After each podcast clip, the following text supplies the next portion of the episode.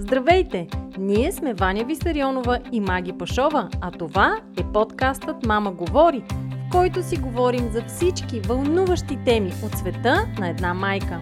Бременност, раждане, възстановяване след раждане, хранене и движение, отглеждане на деца, управление на стреса, грижа за себе си и много други. Приятно слушане! Здравейте!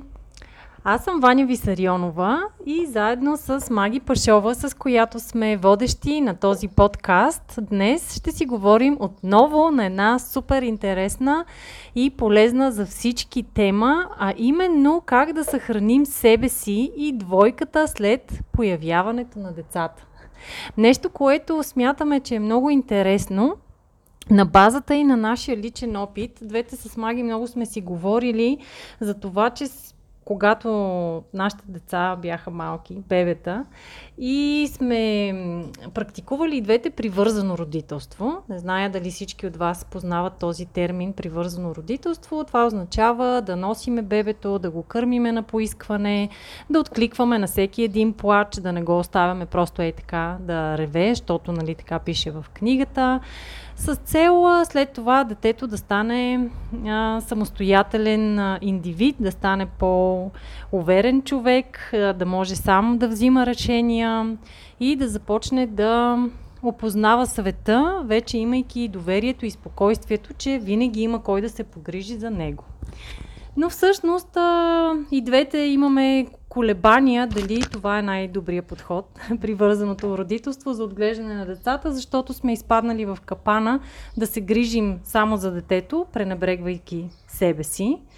И решихме да поканим Гергана Димитрова, която след малко ще ви се представи сама, за да ни разкаже повече както личния си опит, така и опита си като инструктор на детски лагери. Тоест има много богат опит и знания за това как да работим с деца. И ще ни разкаже повече, освен как да съхраним себе си в отглеждането на децата и в двойката, така и как да общуваме по-лесно с децата. С Гери се познаваме покрай залата. Гери се появи в края на втората си бременност. От тогава се познаваме и нашето приятелство вече е много дълго, но в течение на разговора ще ви разказваме все повече и повече. Сега спирам да бърбора, за да дам думата на Маги да ви каже здравей и след това и Гери ще се представи. Здравейте и от мен. За мен темата наистина е много интересна и така очаквам с нетърпение съветите на Гери, защото, както знаете, на мен ми предстои раждането на второ дете. И както и Ваня каза, с първото бях много убедена в ползите от привързаното родителство, без да ги отричам сега. Ми се иска с второто да имам един малко по-балансиран подход, в който да не изгубвам себе си, да не изгубвам двойката, т.е. времето, което имаме като двойка с партньора ми, още повече, че в случай има и по-голямо дете, на което трябва да се обръща внимание. Т.е. всички ни съвети за това как да намираме баланса във всичко това ще ми бъдат изключително любопитни и очаквам с нетърпение разговора с Гери.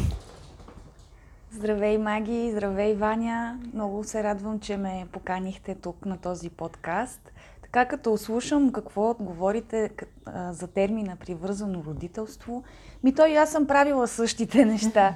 Кърмене на поискване и какво друго беше? Откликване на всеки един плач. Това не е точно. Успявах. Носене, много носене, кърмене на поискване, да, със сигурност. Но ако ми позволите да се представя... Да, започни с това. Да, аз имам 4 деца и 4-те са все още малки.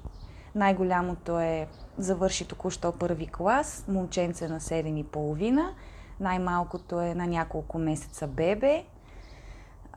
По професия съм ландшафтен архитект, цял живот съм спортист, много обичам да танцувам, обичам също така природата, туризма, имам известни познания в някои, бегли познания в някои екстремни спортове. Лятно време, когато не кърмя и не съм в активно майчинство, много обичам да водя летни приключенски програми за тинейджери и предтинейджери в природата към училище за приключения Реверсо. Но също така имам и някои други професионални квалификации, като например сертифициран масажист съм и сертифициран туроператор. А всичко това на мен ми е любопитно, всичките тези сертификации, кога ги изкара? Преди появата на децата или някои от тях и успоредно? Преди появата на децата се появиха тези сертификати, но аз и до ден днешен при възможност не отказвам обучение.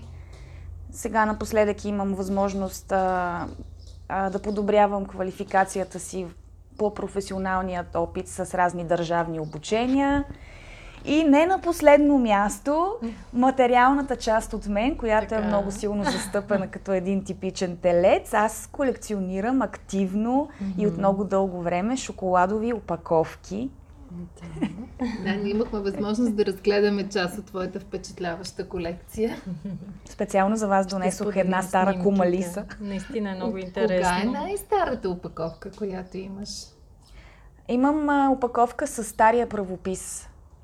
И я датираме малко след Втората световна война. Не сме сигурни, липсват данни, защото има няколко. Постепенно е сменен правописа.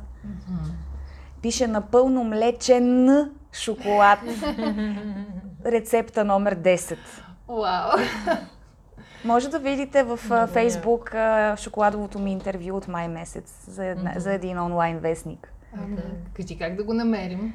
Ще бъде интересно на любителите на шоколада. Напишете в Google царицата на шоколада Гергана Димитрова. Но уточнете Гергана Димитрова, за да не ви излязат разни диетолози и шоколадови блогъри. Добре.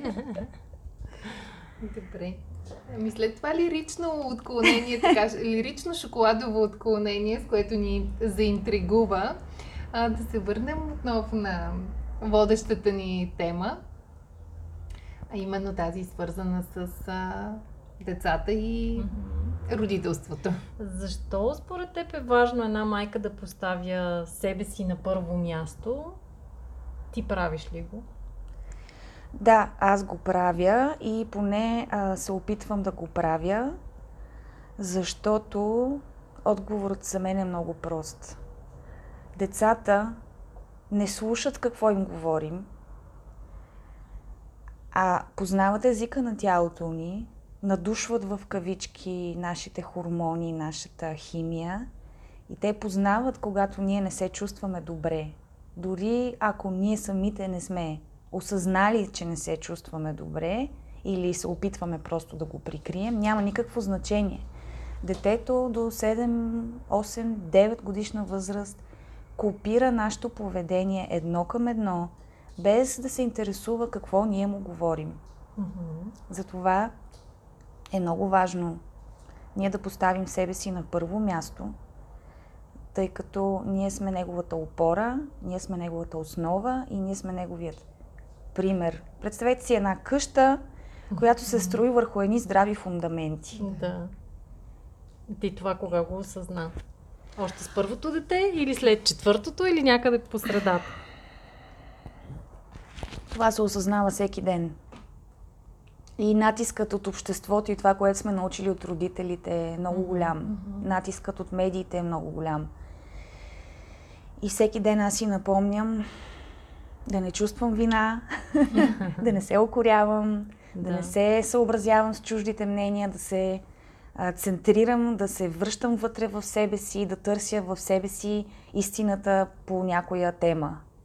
Да, всъщност това, което засегна усещането за вина, натиск от обществото, като че ли е много характерно точно за съвременното общество, това да, може би до голяма степен и през социалните мрежи, да се създава образа на идеалната майка, да се налагат едни очаквания за това, че майката трябва винаги да има отговор на всички въпроси, да може да реагира адекватно във всяка една ситуация, да бъде изцяло отдадена на детето, но в същото време да поддържа домакинството, да изглежда добре, да се грижи за себе си, да има кариера, да бъде социално ангажирана. И всичко това, ако започнем наистина да се поддаваме на така тези външно наложени стандарти, в един момент то е невъзможно да отговориш на всички, но ако ти самата започнеш да очакваш това от себе си, неминуемо стигаш и до момента с фрустрацията и да се чувстваш като провал, просто защото не си изпълнила нещо, което е неизпълнимо само по себе си. Да, ти много добре каза външни фактори. Mm-hmm. Някъде около 35 годишна възраст, малко по-рано или малко по-късно, всеки от нас стига до едно пределно ниво на фрустрация, усеща, че нещата не са такива, каквито се представят. Започва силно да усеща едно вътрешно негодование и притеснение, че не успява да се справи с всички тези външни очаквания. И това вътрешно гласче, на което ние никога не сме му давали микрофона, започва леко да пищи, да дращи в нас. Ама аз не се чувствам щастлив така, ама защо трябва да отговарям на всичките тия очаквания? Ама работата става все повече и повече, колкото повече вършва тя, толкова повече няма свършване. И къде останах аз в цялото това нещо? В същото време детето ми расте, какъв пример му давам аз наистина? Да. И дали това всичкото, което прочетох и ми казаха, че трябва да направя, крайна сметка дава добри резултати? Mm-hmm. И идваме до момента, в който е крайно време да започнем да слушаме себе си. Но за да започнем да слушаме себе си, трябва да поработим малко върху вътрешното аз, да наваксаме всичко това, което не сме... Изисква се вътрешна работа. Може ли човек да свърши сам тази вътрешна работа или има нужда от помощ? Има различни пътища. Аз, например, в активно майчинство вече колко години намирам подкрепата на YouTube, лектори, лекции за вдъхновяване, видеа. И от... Ако ще... слушаш ли? Не са ми попадали, но стига да ми попаднат, знаете... Бих слушала? Да, бих слушала. Тези платформи имат много добре... организирана шпионска система, надушват те какво предпочиташ и ти предлагат, което в случая е в наша полза. И използвам YouTube, TED Talks платформи, много слушам напоследък Садгуру, който казва по много прост начин неща, които са много близки в момента до мен. И благодарение на него и на други лектори, да ги нарека, от западния свят, съм намерила някои истини, които вече може би бяха озряли в мен и аз просто ги потвърдих, чувайки ги от тях, систематизираха ми се. Някои от нещата веднага започнах да правя, други искам да започна да правя. Интересно е това, което казваш, че някои истини, които вече са били озрели в теб и чувайки ги външно, това валидира собствените ти наистина изводи. Понякога, може би, чуваме някои неща или казват ни някои, дават ни съвети, но ако ние самите не сме озрели за тези съвети, може би те просто няма да достигнат до нас. Съгласна съм напълно с теб. Ние отново от YouTube лекция научих и валидирах по-скоро за себе си. Ние имаме тенденцията да търсим информация, която да утвърждава изграденото вече в нас мнение. Тоест, например, ако ние сме с мнение против ваксините, ние лесно намираме такива статии и такива видеа, и продължаваме да дълбаем в тази посока. Както и обратното. Даже ако не се лъжа, това беше статия в National Geographic, българското издание от миналата година. Mm-hmm. Почти така публицистично научен характер имаше. Доказано е. Така работи, така устроен човешкият интелект. Каквото търсиш, това намираш. Събираш информация, която подкрепя създаденото вече, изграденото вече в теб мнение. Mm-hmm.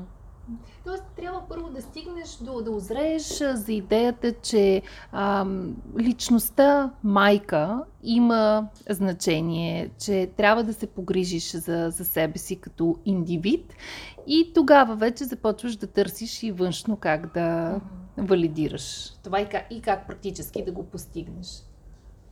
Да, трябва да озрееш до това. При мен не стана по лесния начин. Аз доста често си научавам уроците по трудния начин. При мен такива озрявания се получиха след няколко паникатаки.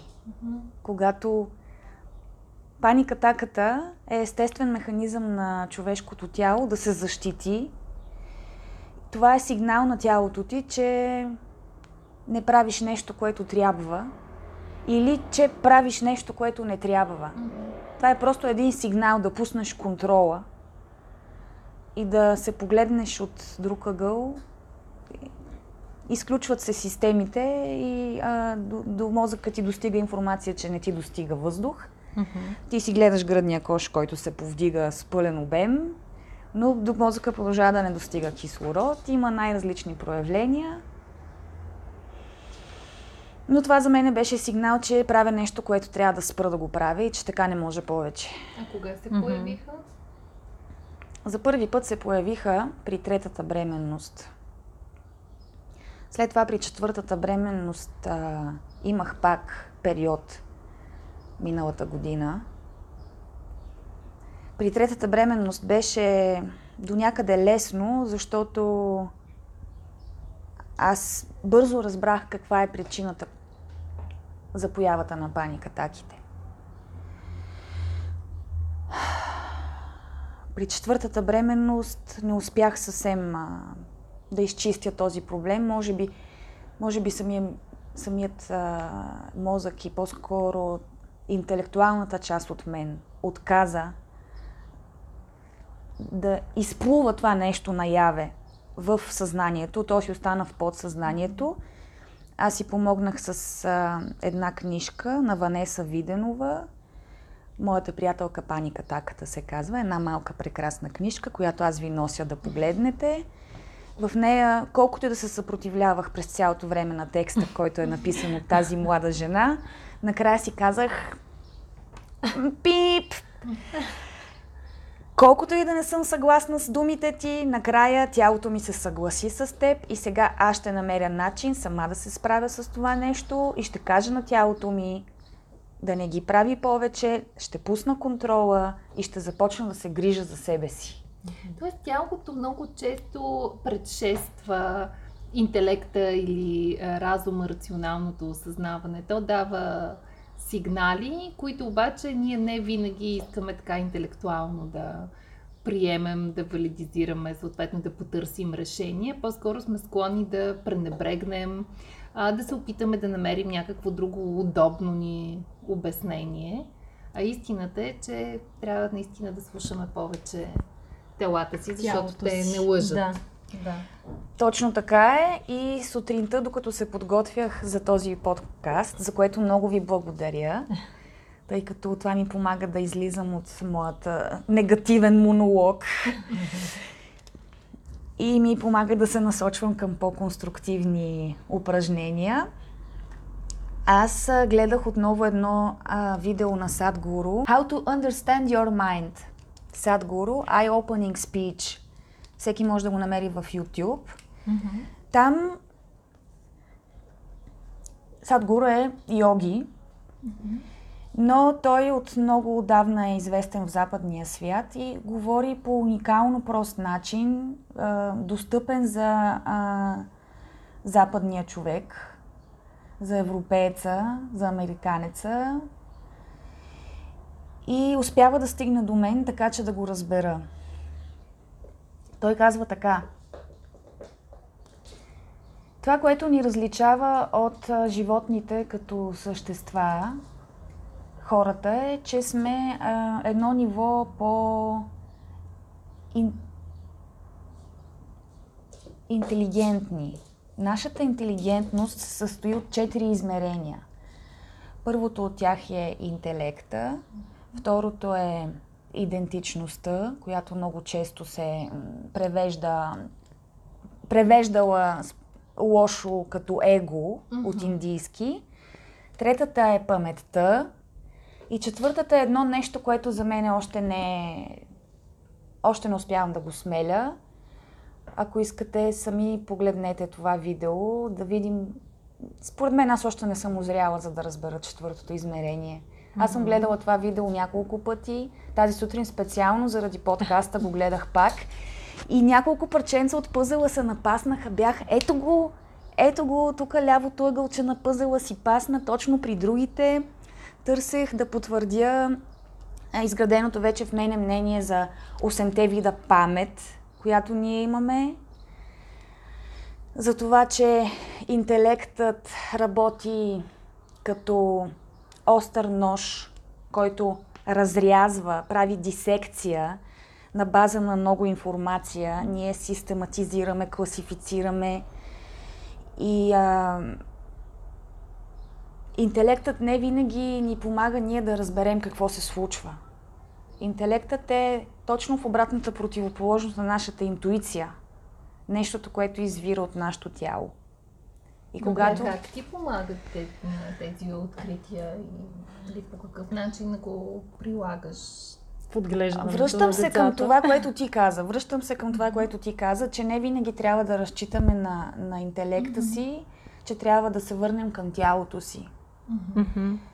Че имаме много работа вътре в себе си, да се върнем, да се центрираме като чувства, мисли, енергия и действия. Това пак са от лекции на Садгуру. Когато тези 4 наши измерения са в една посока, на нас много лесно ни се получава всичко, което искаме, дори без да си мръднем пръста.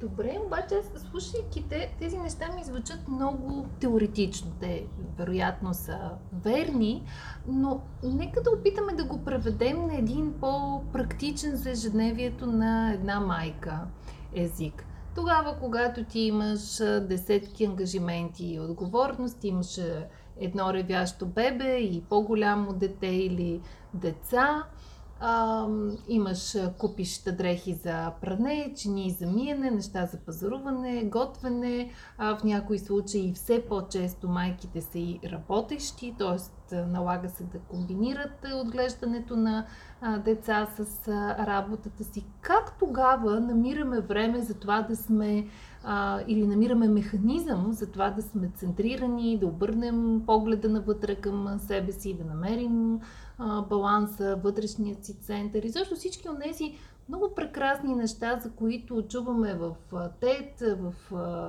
различни лекции, в YouTube, в книгите за така себе развитие и себе помощ.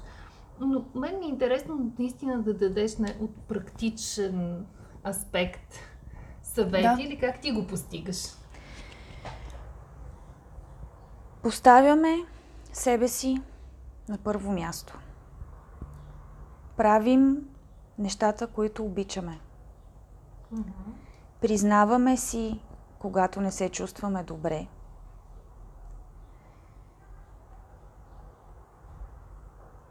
Връщаме се към вътрешните си усещания.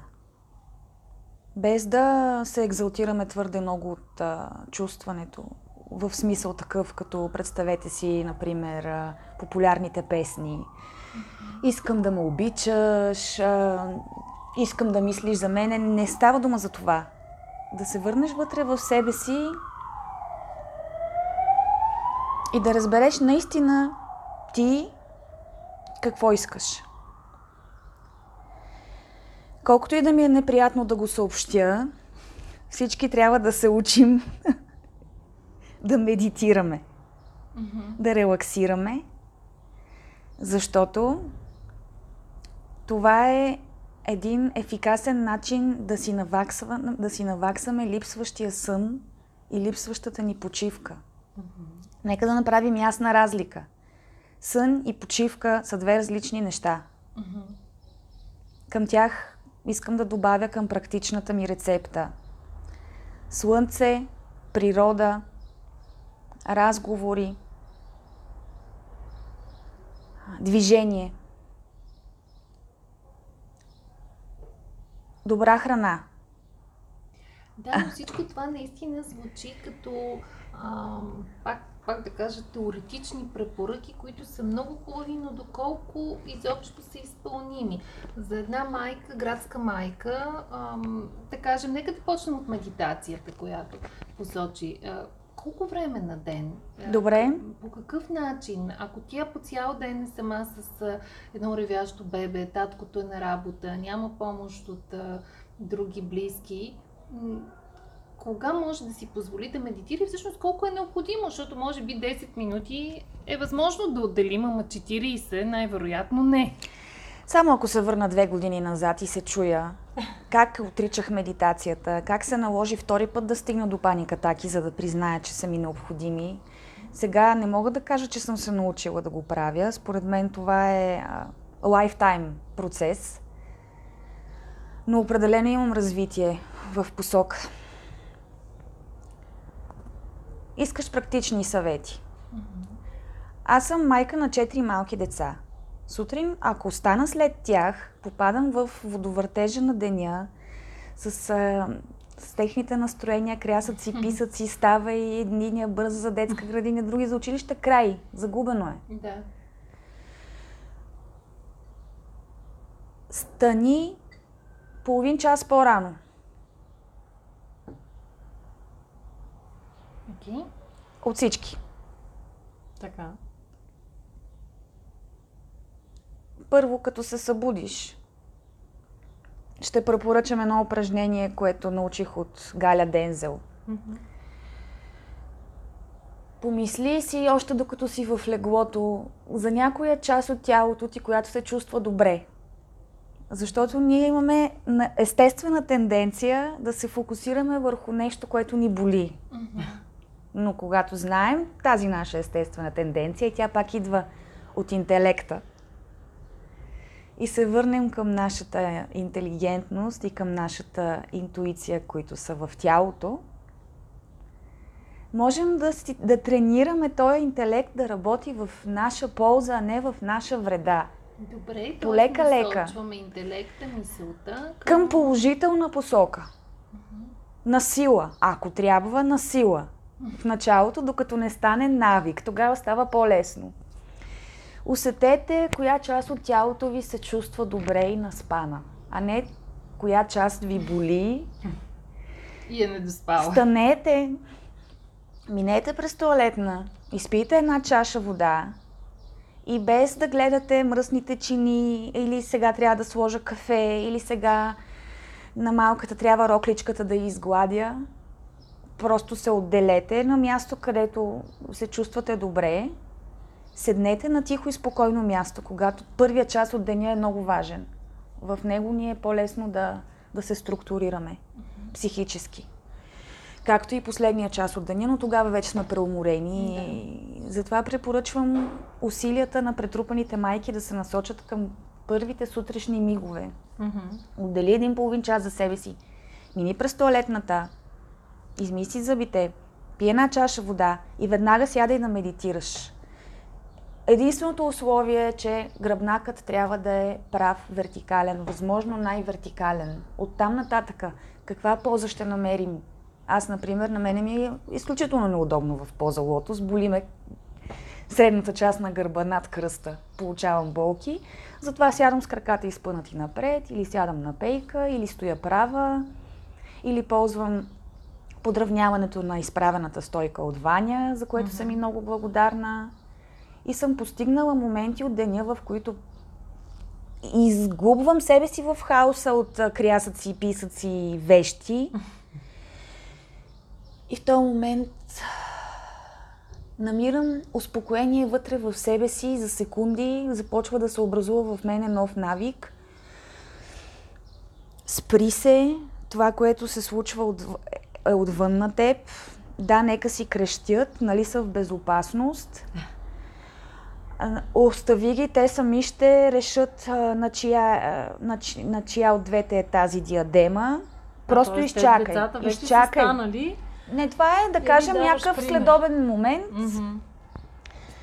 Едната в детската градина е имала лош ден, другата е имала добър ден, след това те се събират, започват да надделяват една над друга. Това всичкото за моя сметка и аз, ако не пусна контрола и те да се оправят сами, изпадам в кофти ситуация да се разправям вместо тях.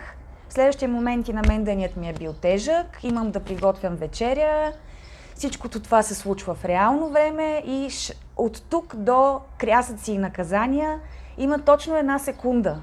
Тоест нещото, което ти помага в тези ситуации е котвичката, която си създала от сутринта, чрез медитацията, да се почувстваш центрирана и да можеш да се върнеш към този център в момента, в който ситуацията го изисква по-късно през деня. Така ли? Да, че аз имам известно депо вече натрупано работа вътре в себе си и знанието, тази котвичка, че аз трябва да определям как се чувствам. Uh-huh. И аз трябва да контролирам моите мисли и моите чувства и моята енергия, а не мислите и чувствата да ме контролират мен. Добре, но ако за това ти помага медитацията, мене ми е много интересно да споделиш какво точно за теб означава медитация, защото ние го чуваме много често като съвет. Медитирайте, нали, това е много полезно, ставайте по-рано сутрин, за да го правите. Аз лично съм се опитвала да го правя и ефектът общо взето е един от двата. Или да заспя повторно, или да се отнеса в мисли за нещо, докато разбирането ми за медитация, че трябва да изпразня съзнанието си от мисли. Може би е погрешно. Ти как го правиш? Така, че да се получи ефективно. Изпразването на съзнанието от мисли е абсолютно невъзможно. Особено, няма как. Съзнанието е заето да мисли. Това му е функцията. Mm-hmm. Ами как? Има различни начини. Има водена медитация, има абсолютни импровизации. Ако за теб намери твоя начин. Опитвай различни подходи, опитвай различни моменти, опитвай по всяко време, по което се сетиш и се чувстваш в състояние да опиташ. Mm-hmm. Опитвай. Аз, например, медитирам много добре, докато танцувам. Тоест... Има медитация в движение, има медитация в абсолютна тишина. Има хора, които се опират до ствола на едно дърво, използват него за опора, както физическа, така и енергийна. Намери твоя начин. Mm-hmm. Няма правилен начин. Единственото, което съм разбрала от тези лектори, е, че гръбнакът ни трябва да е вертикален и изправен. Така ние правим контакта между земната енергия и космическата енергия, или между женствената част и мъжествената част. И даваме възможност на нас да минем от материална в енергийна среда. Да се превърнем от частица материя в енергиен поток. И искам да се върна отново към подравняването на изправената стойка. Така. За което, Ваня, много ти благодаря. Защото аз допреди 2 години напълно отхвърлях медитацията, но обичайки да се движа и научавайки от теб отново да клякам свободно, да използвам дълбокия клек като почивка на тялото вместо седежа на стол. Mm-hmm. Това е естествената почивка на човешкото тяло, дълбок клек. Така. Това, което са ни научили да седим на стол, е напълно погрешно и затова имаме болки в гърба. И също научавайки се отново да стоя правилно, с изправен гръбнак в суматохата на деня, пълен с деца. Аз подравнявам стойката си отдолу нагоре, както си ме учила, от основата към покрива.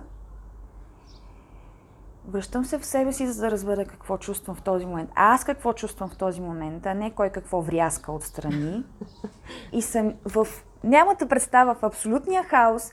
Аз съм постигала за секунди, за части от секундата състояние на абсолютен поток, когато усещам понякога как по гърбът ми минава един спокоен въздух, като един благ вятър. Мога да ви кажа с каква широчина усещам канала. Мога да ви кажа, че го усещам от хладен до топъл и мога да ви кажа кога го усещам да се движи нагоре и кога да се движи надолу. И да се върнем. Единственото важно и необходимо условие е гръбнакът ни да е прав. Mm-hmm. Оттам нататък, как ще го намерим, всеки от нас ще го намери по различен начин. Има хора, които прибягват до строги, китайски, индийски или други практики, спазват стриктни условия, други хора, които обичат да импровизират, да опитват по свой собствен начин, които нямат нужда от гуру. Всеки е на различен етап от развитие. Но трябва да се върнем в себе си и трябва да си признаем, че това как се чувстваме и какво мислим, зависи само от нас и трябва да го определяме ние, а не външния свят. Нито рекламите, нито обществото, нито семейството ни. Да, и може би точно това е най-трудното, да се абстрахираш от всички външни влияния, да си позволиш да чуеш собствения си глас, собствените си нужди, да ги приемеш и да потърсиш начин да ги удовлетвориш. Да. Защото, да, според мен в днешно време обществото като че ли има наистина много големи очаквания спрямо една майка, за това тя да бъде идеална, тя да бъде перфектна в всичко. И в старанието си да отговорим на тези очаквания, много често майките сме изцяло склонни да се пренебрегнем и да забравим за това да слушаме собствените си нужди. И собственото си тяло. И затова си има обяснение, нарича се бихейвиоризъм. Да. Подготвила съм ви едно видео, който желая може да го погледне.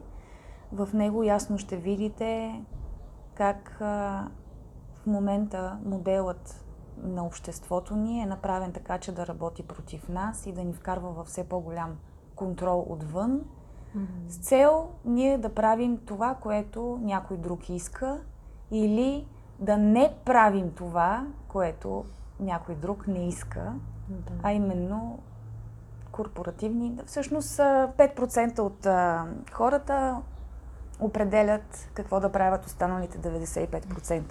Да.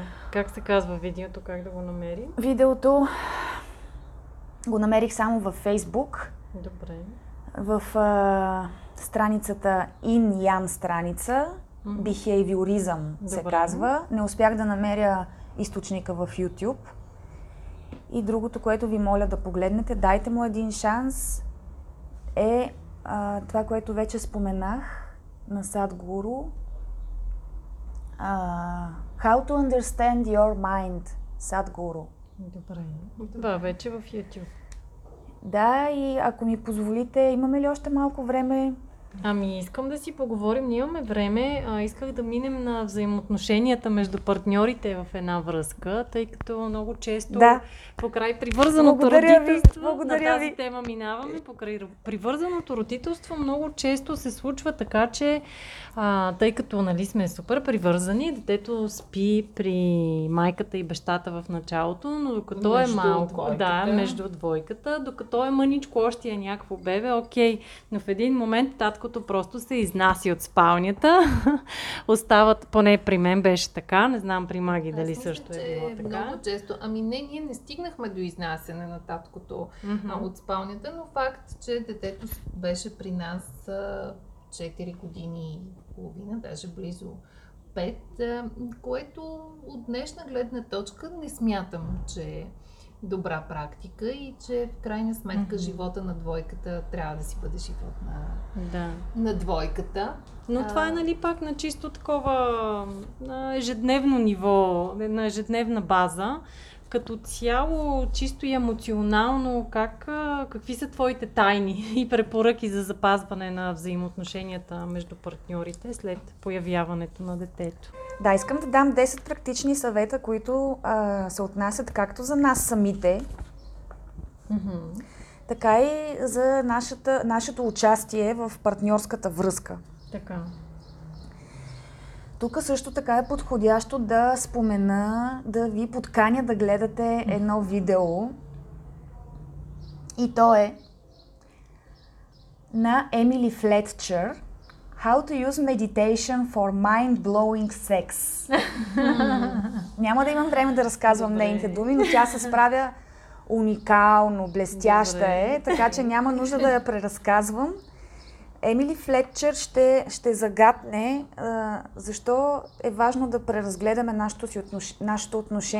нашето лично отношение към партньорството и с какво ние влизаме в партньорството. Дали ние влизаме с желанието да греем като слънце и да даваме любов, или влизаме с очакването, че отсреща трябва да ни обичат и ние трябва да изискваме любов и той не ме обича, той не ми обръща внимание, защото това са две противоположни очаквания и съответно ние много често се подлъгваме да очакваме отвън това да се случва, докато ние трябва да го излъчваме отвътре на нас. И сега към съветите. Слушаме. Те са ми дадени от един мой учител. Да. Аз ще преведа заглавието на неговото видео.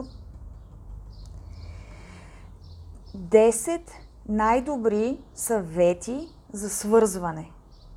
Нарочно го превеждам, не давам оригинала на заглавието. Добре. Първият съвет е: обичай себе си. Така.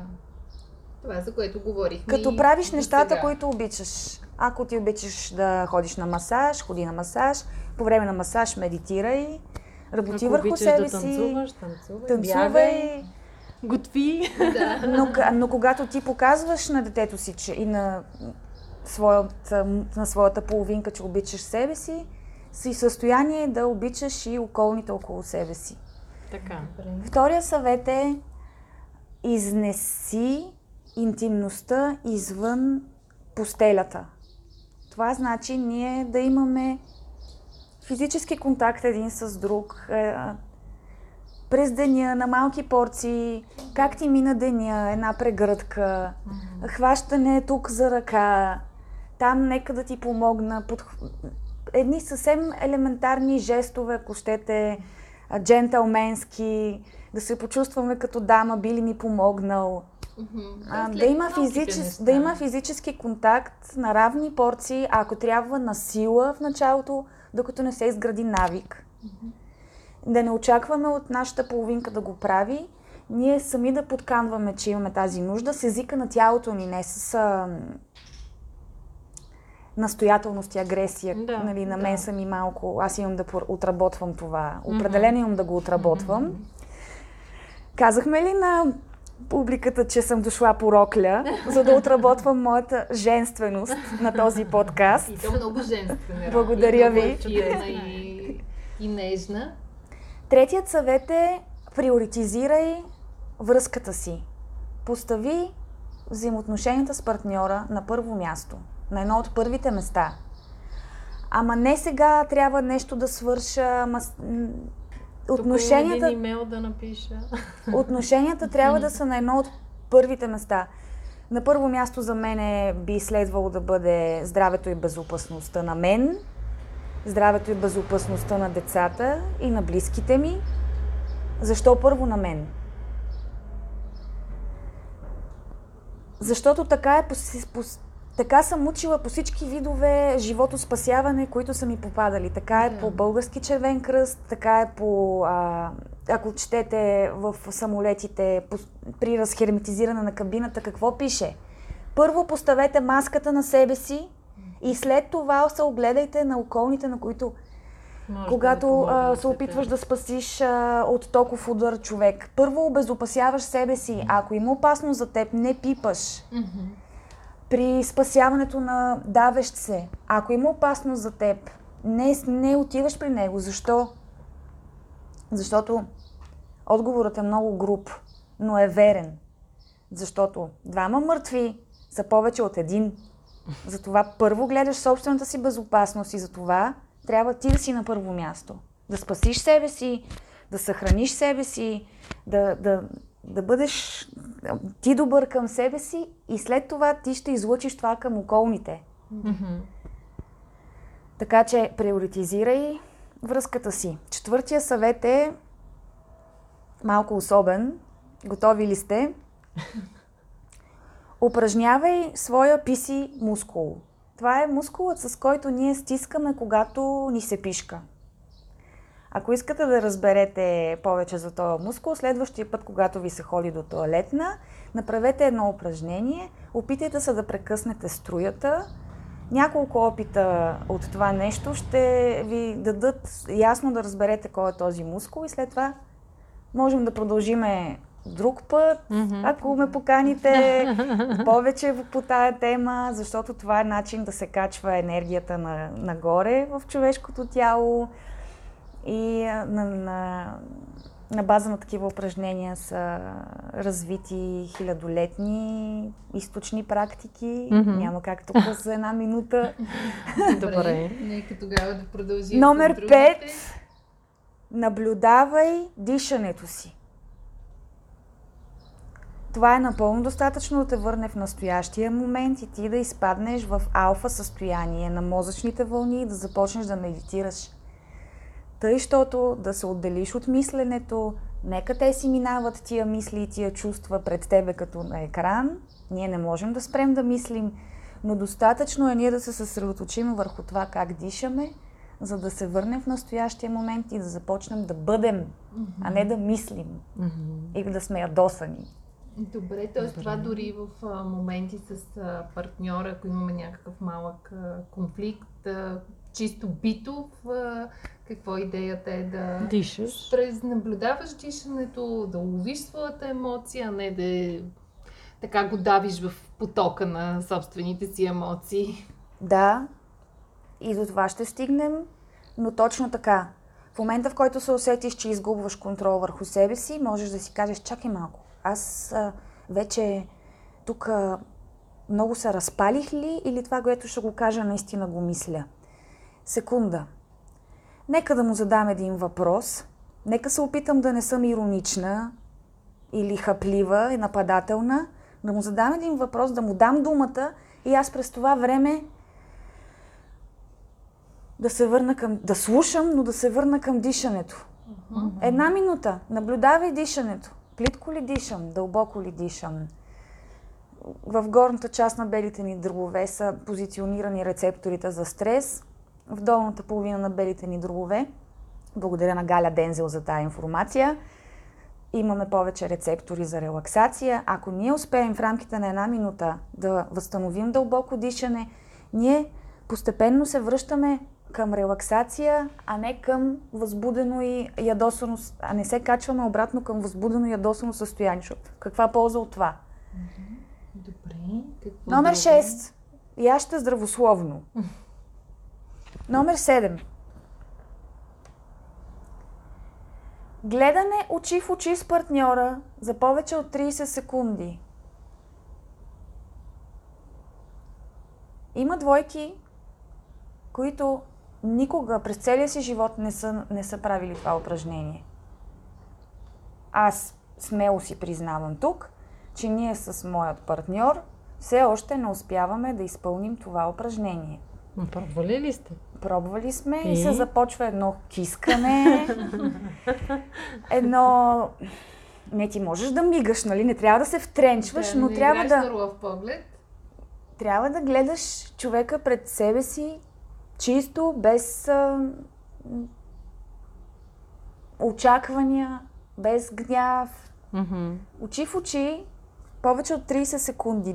30 секунди най-малко, защото казват моите учители в тези практики, че тогава ти успяваш да стигнеш до душата на човек. През очите му, когато осъществиш това гледане, това взиране, mm-hmm. До 30 секунди ти успяваш да достигнеш до душата на човека, до това, което той наистина е, а не ядосаните му чувства или обърканите му мисли, mm-hmm. които го прикриват. Mm-hmm. При това упражнение и при следващите, които ще кажа, така.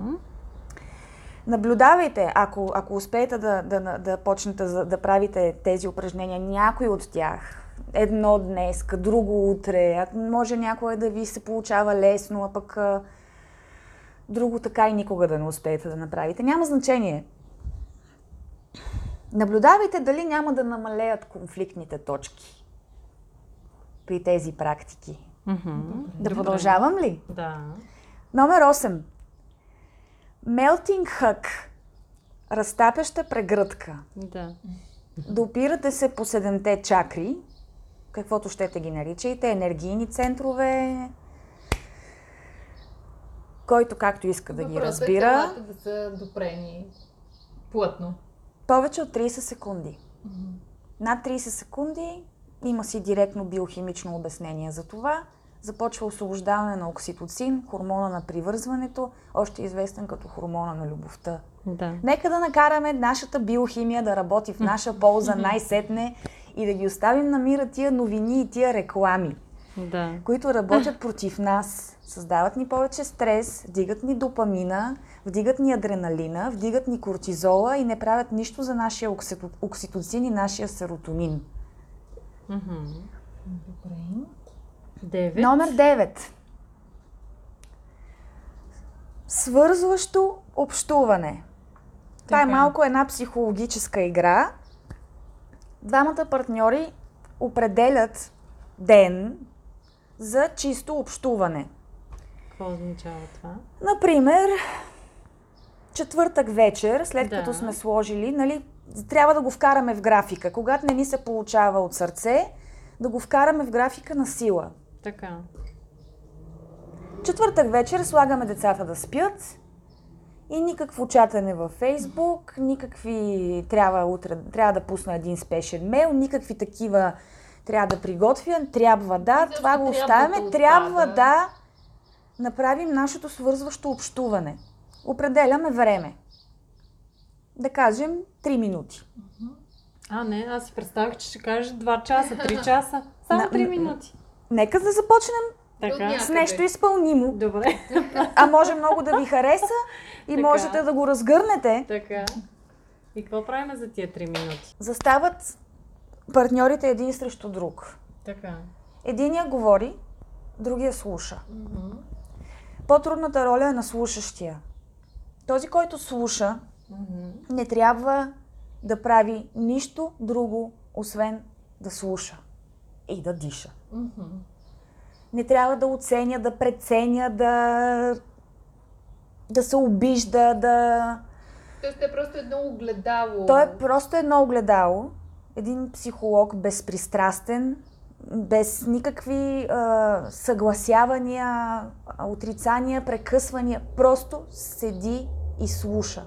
В продължение на 3 минути. Да речем, вашето определено време. През това време партньорът, чието ред е да говори от сърце. Каквото иска да го излее, го излива.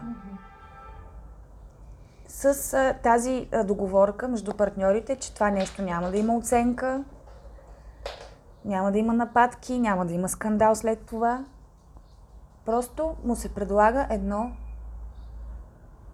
безчувствено изслушване.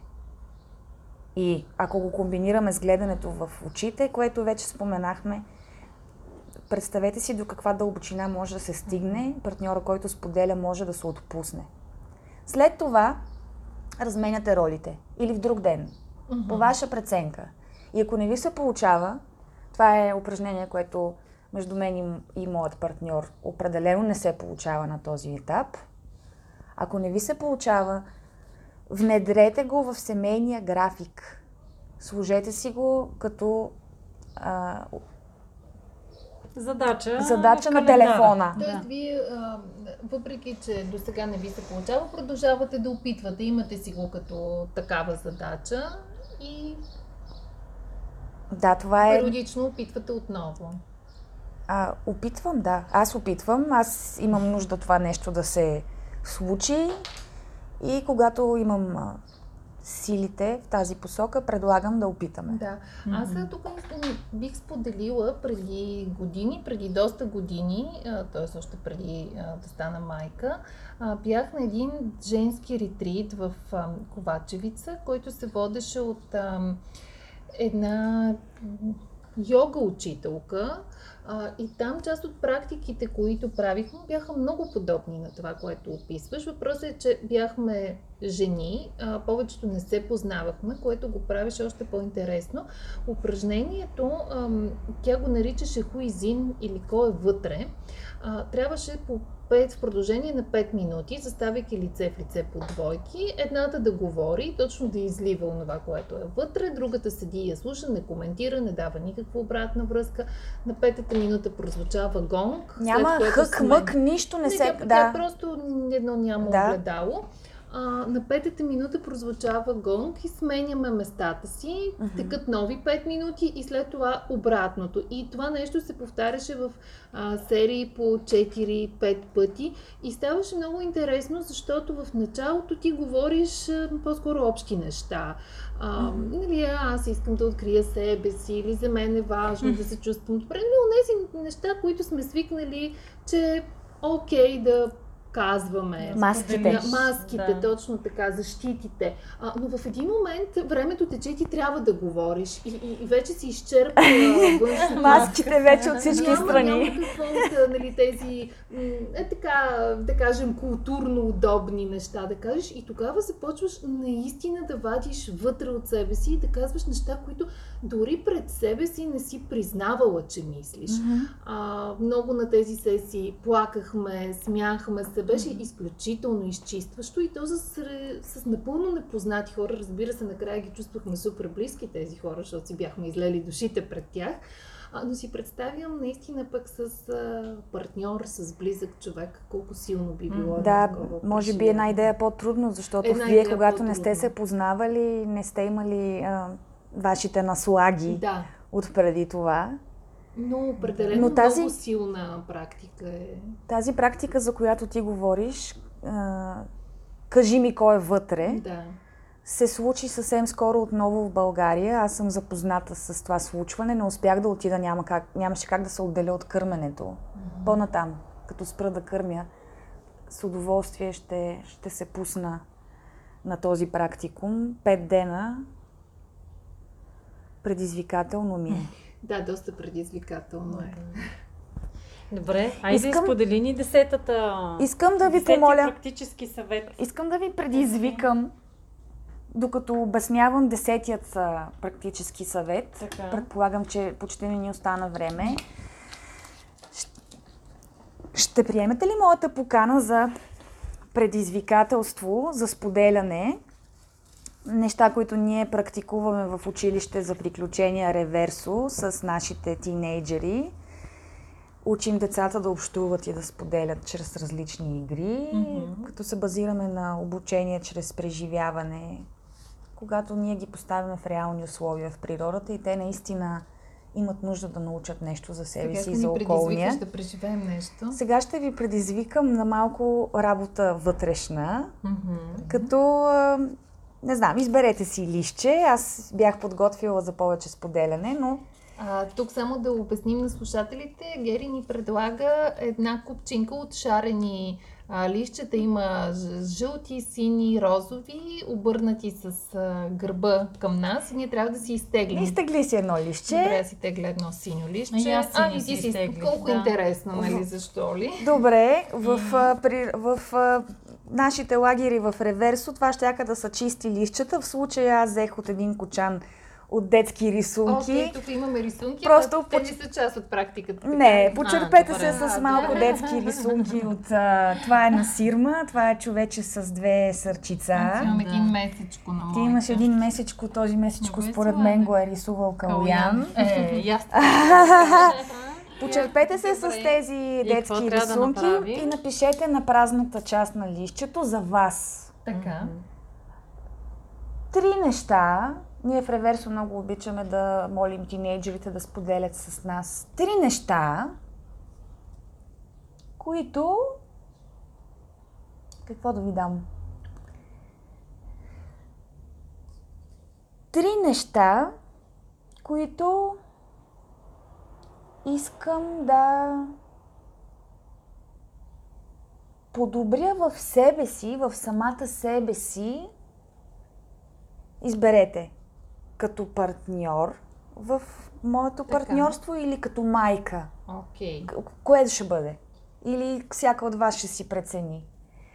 И ви предизвиквам, ако желаете, да споделите после това, което сега ще бъдете откровени със себе си.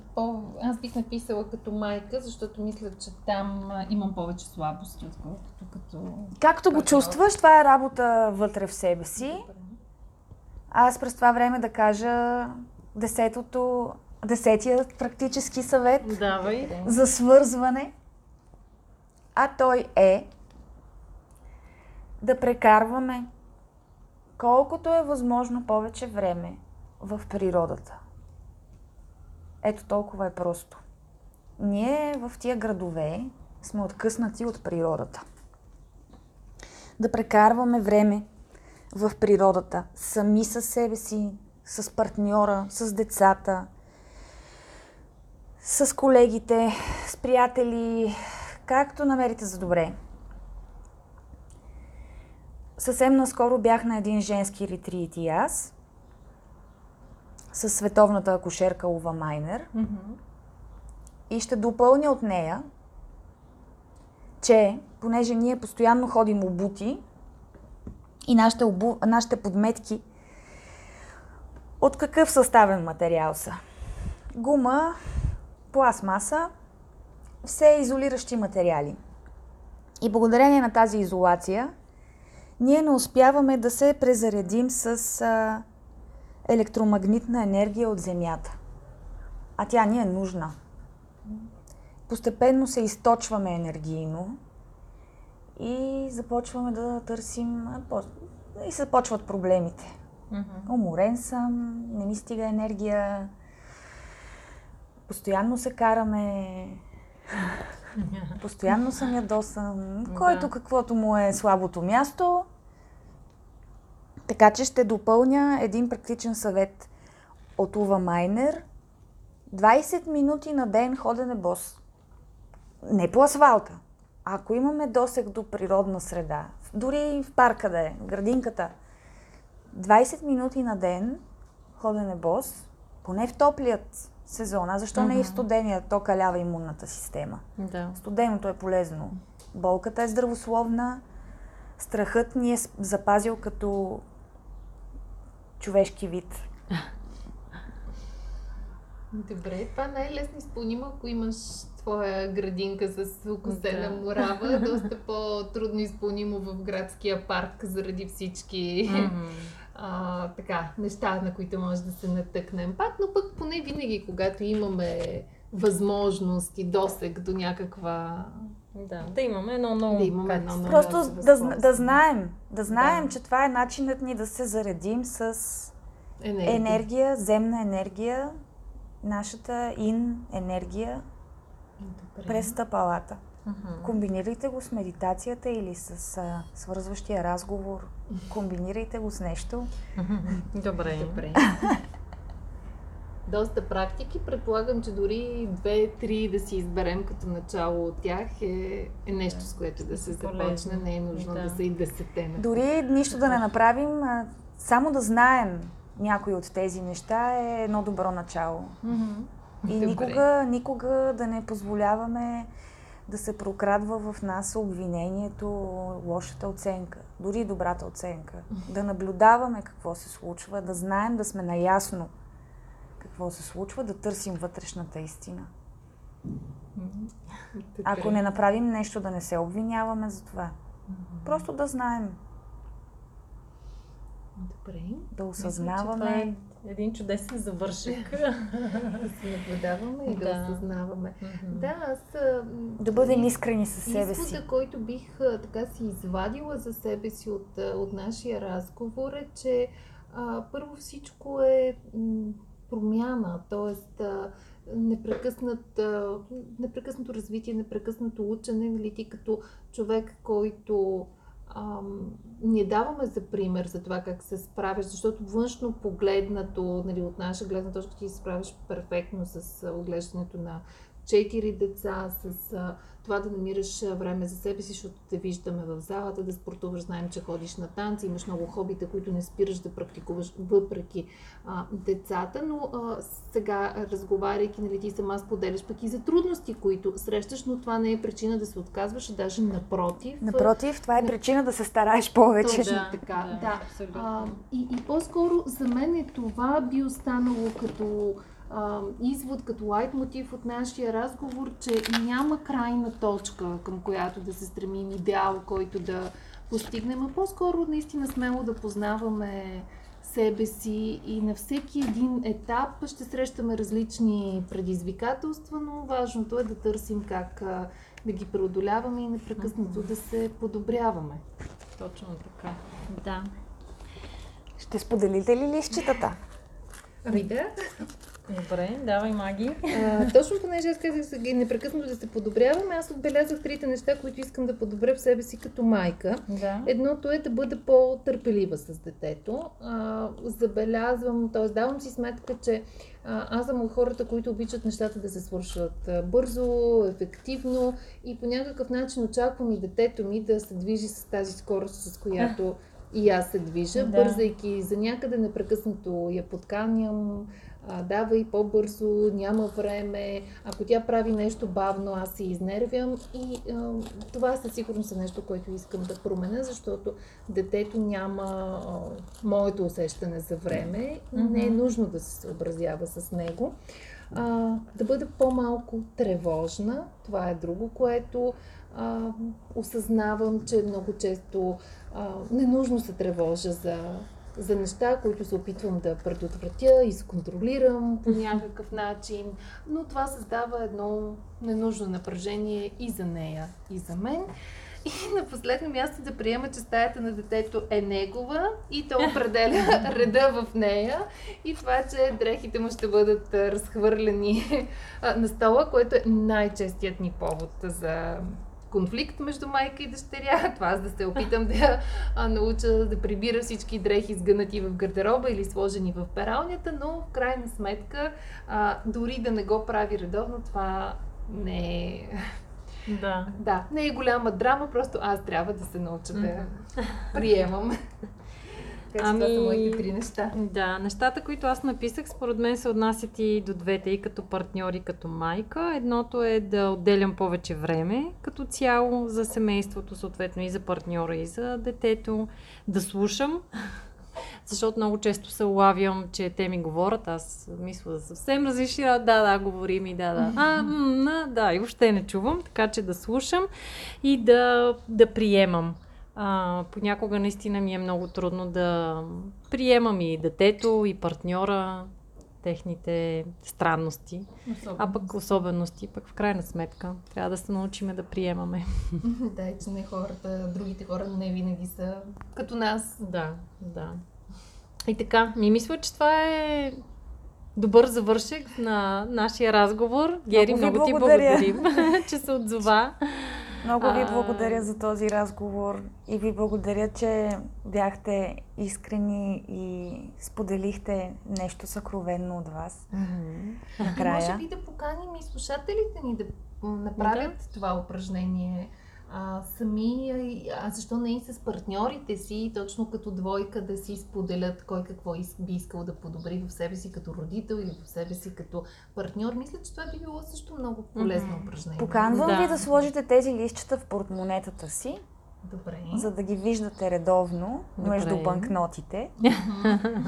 Пожелавам ви да се загубят между банкнотите и да изскачат случайно. Добре. И ви пожелавам да задраскате като отметнати нещата. Като изпълнени. Да. Добре. Скоро. Супер.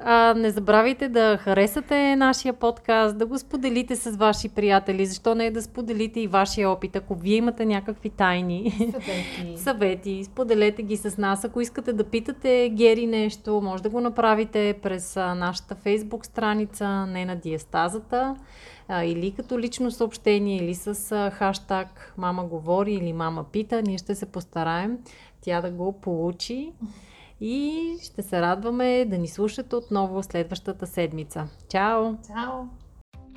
Информацията, която предоставяме в подкаста Мама говори, е с информационен характер и не бива да служи и да се приема като медицинска диагноза, нито да заменя индивидуалната медицинска оценка и наблюдение. Преди да решите да се доверите на нас или други източници, свързани с диастазата, моля, консултирайте се с вашия лекар и/или хирург.